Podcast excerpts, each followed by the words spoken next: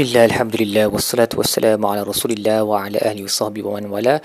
InsyaAllah dalam episod kali ini kita akan membincangkan tadabur bagi muka surat 182 Surat Al-Anfal ayat 41 sehingga ayat 45 Baik, ayat pertama muka surat ini Allah berkata Wa'alamu annama ghanimtu min syai'in. Ingatlah bahawa, bahawa apa yang kamu terima dalam bentuk ghanimah harta rampasan perang fa'anna lillahi khumusahu wa rasul sepelima uh, satu pelima daripadanya adalah kepunyaan Allah dan rasulnya dan juga orang yang um, wal qurba ahli keluarga terdekat wal yatama wal masakin orang anak yatim dan orang miskin wa bani sabil dan mereka yang bermusafir. In kuntum amantum billahi wa ma anzalna ala abdina yaumal furqan yaumal taqal jam'an. Jika kamu benar-benar beriman dengan Allah dan apa yang diturunkannya ke atas hamba-Nya pada hari Badar jadi Imam uh, Ibn Taymiyah, Syekhul Islam Ibn Taymiyah berkata, berkata um, harta itu dinisbahkan kepada Nabi SAW kerana dialah yang membahagikan harta itu tapi sebenarnya dia bukan pemilik harta tu. Seperti mana Nabi sendiri menyebut dalam sepotong hadis aku tidaklah memberi kepada seseorang ataupun menahan daripada seseorang harta aku sendiri. Aku hanyalah qasim pembahagi dan aku melakukan seperti apa yang telah di diperintahkan uh, yang menunjukkan bahawa harta ni bukan milik Nabi SAW dia hanyalah executor of God's will. Dia hanyalah uh, memenuhi apa yang diperintahkan kepadanya uh, oleh Allah Subhanahu wa taala.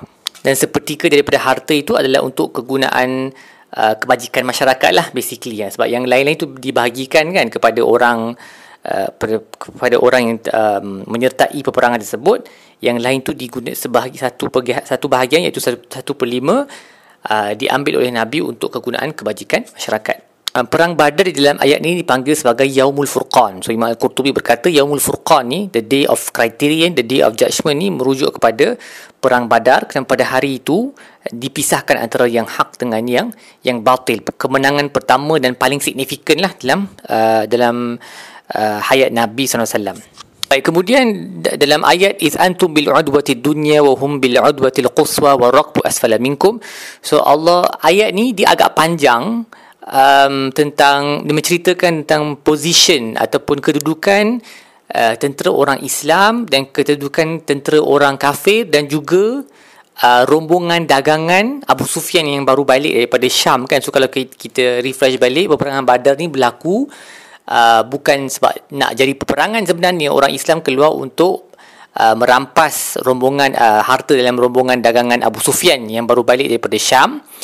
Uh, Abu Sufyan ni salah seorang ketua orang Quraisy tapi dia um, berjaya untuk memberitahu kepada orang Makkah untuk tolong dia jadi orang Makkah datang dan macam dia jadi penghalang uh, uh, supaya orang Islam tak boleh sampai kepada tentera Abu Sufyan. Jadi Allah sedang menceritakan kedudukan kedudukan mereka ni. So orang Islam dekat kepada Madinah.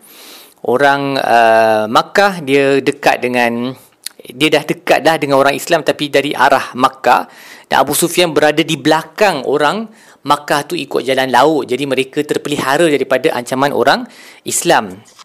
Dan Ibnu Ashur berkata, Uh, ini ayat ni kita kena fikir kenapa Allah ceritakan dengan begitu teliti sekali dia punya kedudukan ni sebab dia macam out of character sikit. Um, Al-Quran jarang menceritakan um, sesuatu perkara itu dalam keadaan yang begitu detail dan kalau kita lihat secara super, superficial sahaja pada permukaan dia rasa macam kenapa Allah cerita benda ni macam tak ada manfaat sebab tak perlu pun kita tahu pasal kedudukan mereka ni. Yang penting kita tahu peperangan badar tu berlaku. Kenapa? Uh, apa apa sebab peperangan uh, badar tu berlaku dan dia punya keputusan? Jadi Ibnu Ashur kata ada hikmahnya. Hikmahnya adalah untuk menunjukkan bahawa um, orang Islam berada pada posisi kedudukan yang sangat disadvantaged. Mereka uh, kekurangan nombor position mereka dari segi kedudukan pun adalah tak baik sangat pada medan peperangan tu. Uh, sebab kalau uh, kita tengok Dr. Wahbah Zuhaili dia menerangkan dalam kitabnya uh, pasir di bahagian orang Islam tu pasir yang agak lembut. Dia susah nak berdiri atas pasir tu tapi pasir pada bahagian orang kafir tu adalah pasir yang yang bagus yang mudah untuk memijak. Uh, dan kemudian bilangan mereka pun jauh lebih sedikit daripada orang kafir uh, dan uh, pada awalnya mereka tak dapat mendap, uh, menduduki kawasan yang ada air. Manakala orang Quraisy mereka ada tempat yang ada air. Jadi they were at a complete disadvantage. Semua benda tak ikut tak sesuai untuk mereka uh, untuk berperang dan mereka keluar pun bukan untuk tujuan berperang kan untuk sebenarnya untuk merampas uh, harta pada rombongan Abu Sufyan. Jadi itu tujuan Allah menceritakan benda ni nak nak bagi tahu orang Islam despite walaupun kamu berada pada kedudukan yang begitu disadvantage sekali dalam keadaan yang begitu um, lemah dari segi strategi, uh, position, keperluan dan sebagainya tetap kamu telah menang juga peperangan ini dan ini adalah daripada mukjizat Allah Subhanahu Wa Taala bahawa bila Allah nak sesuatu tu berlaku benda tu akan berlaku dan bila Allah nak tolong seseorang tak kisahlah orang tu lemah macam mana pun orang tu tetap akan menang juga. So tujuan Allah sebut perlindungan panjang yang macam uh, tak biasa dalam adat Al-Quran menyebut tentang kedudukan satu uh, orang ataupun bandar ataupun kelompok manusia it's not normal for the Quran to talk in detail like this. Tapi bila Quran cerita benda ni kita kena fikir kenapa Allah cerita benda ni. Dan ini hikmah yang disebut oleh Ibnu Ashur iaitu untuk menzahirkan lagi kepada orang Islam cuba lihat balik keadaan kamu yang begitu lemah tetapi kamu tetap telah menang. Dan ini adalah daripada mukjizat Allah agar keimanan mereka pun semakin bertambah kita dah tengok pada ayat-ayat sebelum ni bagaimana Allah turunkan hujan supaya apa tanah tu menjadi lebih elok untuk dipijak. Kemudian Allah beri mereka uh, tidur yang cukup pada malam sebelumnya. Jadi walaupun pada awalnya mereka dalam keadaan yang disadvantaged tapi akhirnya Allah telah selesaikan semua masalah mereka, menghapuskan was-was syaitan dan mereka telah berjaya untuk memenangi peperangan tersebut. Dan Allah berkata, "Walau tawa'atum laftahtum fil mi'ad." Kalau kamu sendiri yang bersetuju untuk satu atau membuat perjanjian untuk bertemu untuk berperang, nescaya kamu akan um, tak fulfill, tak akan memenuhi janji tersebut sebab kamu tahu kamu sedikit dan mereka ramai. Tapi Allah mengkehendaki satu urusan dan bila Allah mengkehendaki satu urusan, perkara itu tetap akan terjadi. Liyah laka um, liyah lika man halaka an bayinah supaya yang yang terhapus itu hapus atas hujah. Wa yahya man hayya an bayinah dan yang hidup itu hidup di atas bayinah di atas hujah. Kiranya Allah jadikan rombongan Abu Sufyan tu hanya sebagai asbab sahaja orang Islam tu keluar untuk tangkap rombongan tu tapi yang terjadi adalah peperangan badar. Jadi ini menunjukkan bahawa rancangan Allah itu memang kita tak boleh nak jangka lah. Bila kita nak buat A dan kita keluar daripada rumah ataupun mana-mana tempat untuk melakukan urusan A sekali in the end of the day kita terpaksa buat B dan A itu hanyalah azbab untuk Allah bagi kita keluar daripada daripada rumah untuk melakukan urusan B Kemudian Allah juga cerita iz yurikahumullahu fi manamika qalilan walau arakahum kathiran lafashiltum wa latanaza'tum fil arm fil amr. So Nabi SAW mendapat mimpi sebelum peperangan Badar tu bahawa jumlah mereka sedikit, jumlah orang kafir tu sedikit.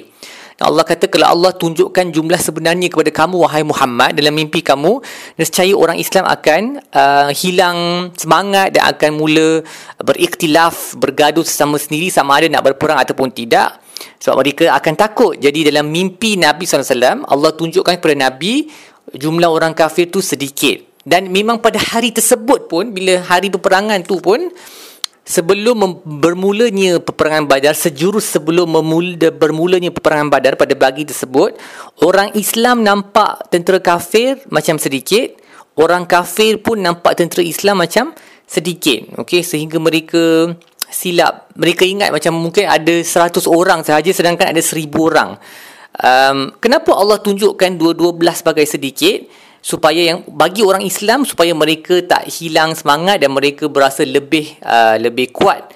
Mereka punya uh, azam untuk melawan orang kafir dan juga untuk membenarkan nabi yang ya, mimpi nabi yang Allah telah tunjukkan kepadanya pada malam sebelumnya dan kenapa Allah menyebabkan orang kafir pula nampak orang Islam sedikit dan memang pun mereka sedikit lah tapi lebih sedikit daripada yang sepatutnya supaya orang kafir jadi complacent. Mereka jadi apa um, overconfident sampai mereka kata alah ni mesti senang punya peperangan ni.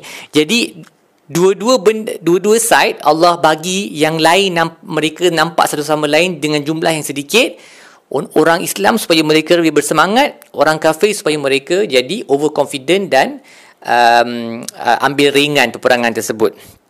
ayat ni kita kena reconcile kita kena uh, tengok sekali satu ayat dalam surah Ali Imran di mana Allah berkata qad kanat lakum ayatun fi fi'atain iltaqata fi'atun tuqatilu fi sabilillah wa ukhra kafiratun yarawnahum mislahim ra'yal ain dalam surah Ali Imran Allah berkata pada peperangan Badar tu Allah jadikan um, pada pandangan orang kafir tentera orang Islam nampak macam dua kali ganda tentera orang kafir tapi dalam ayat ni Allah kata orang Islam nampak lebih sedikit. Jadi macam mana kita nak reconcile, nak faham kedua-dua ayat ni dengan betul? Jadi Dr. Wahbah Zuhaili berkata yang sedikit ni sebelum perperangan bermula. Okey supaya orang orang Islam um, menjadi bersemangat dan orang kafir pula jadi overconfident tapi bila peperangan tu sudah pun bermula mereka sudah pun berperang apa uh, menyerang satu sama lain dengan pedang dan sebagainya pada waktu itu Allah jadikan pada pandangan orang kafir uh, tentera orang Islam ni terlalu ramai dua kali ganda tentera mereka sendiri. Maksudnya uh, tentera orang kafir seribu kan. Jadi mereka nampak orang Islam macam dua ribu. Allah tukar mereka punya uh, penglihatan supaya nampak macam orang Islam tu terlalu ramai. Kenapa? Agar mereka give up. Mereka putus asa dan mereka uh, kalah peperangan tersebut. Dan itulah yang memang telah pun berlaku.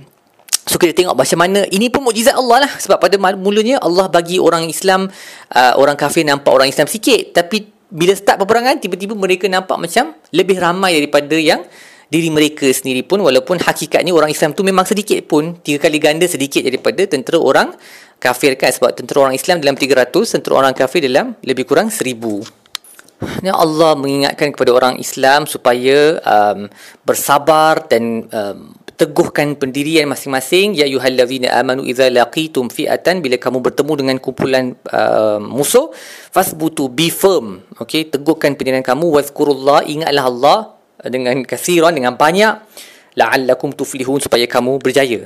Jadi Imam As-Sa'di berkata uh, kesabaran, keteguhan dan banyak mengingati Allah adalah antara asbab yang paling besar untuk mendatang untuk mendatangkan kemenangan. Dan Ibnu Kathir juga meriwayatkan daripada Qatadah yang berkata Allah telah mewajibkan uh, kita uh, para sahabatlah dalam kes ni berzikir pada waktu yang paling sibuk sekali iaitu ketika sedang berperang. In the thicket of battle tengah um, menyerang orang dengan uh, pedang naik kuda dan sebagainya pada waktu itulah Allah suruh paling banyak sekali ingat kepada Allah. Maka kalau itu pada waktu paling sibuk sebab kita fokuskan peperangan tu kita kena tengok siapa yang datang daripada kiri siapa yang datang daripada kanan.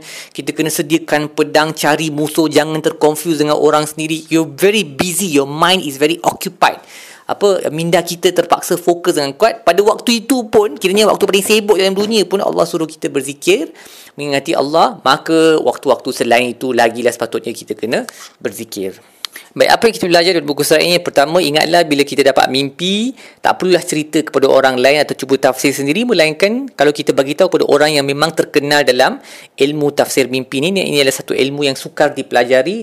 Dia boleh dipelajari tapi banyak ni adalah uh, kurniaan daripada Allah dan uh, cuba ambil sisi positif daripada uh, mimpi tersebut. Always be optimistic. Juga kita belajar bahawa uh, jika Allah mahukan um, sesuatu urusan terjadi maka Allah akan uh, prepare asbab untuk urusan itu terjadi. Kita tak boleh elak lah. Maksudnya kalau Allah nak urusan sesuatu urusan B itu tercapai walaupun kita tak nak buat Allah akan jadikan supaya ada asbab untuk kita keluar untuk urusan A tapi akhirnya kita buat urusan B. Okay?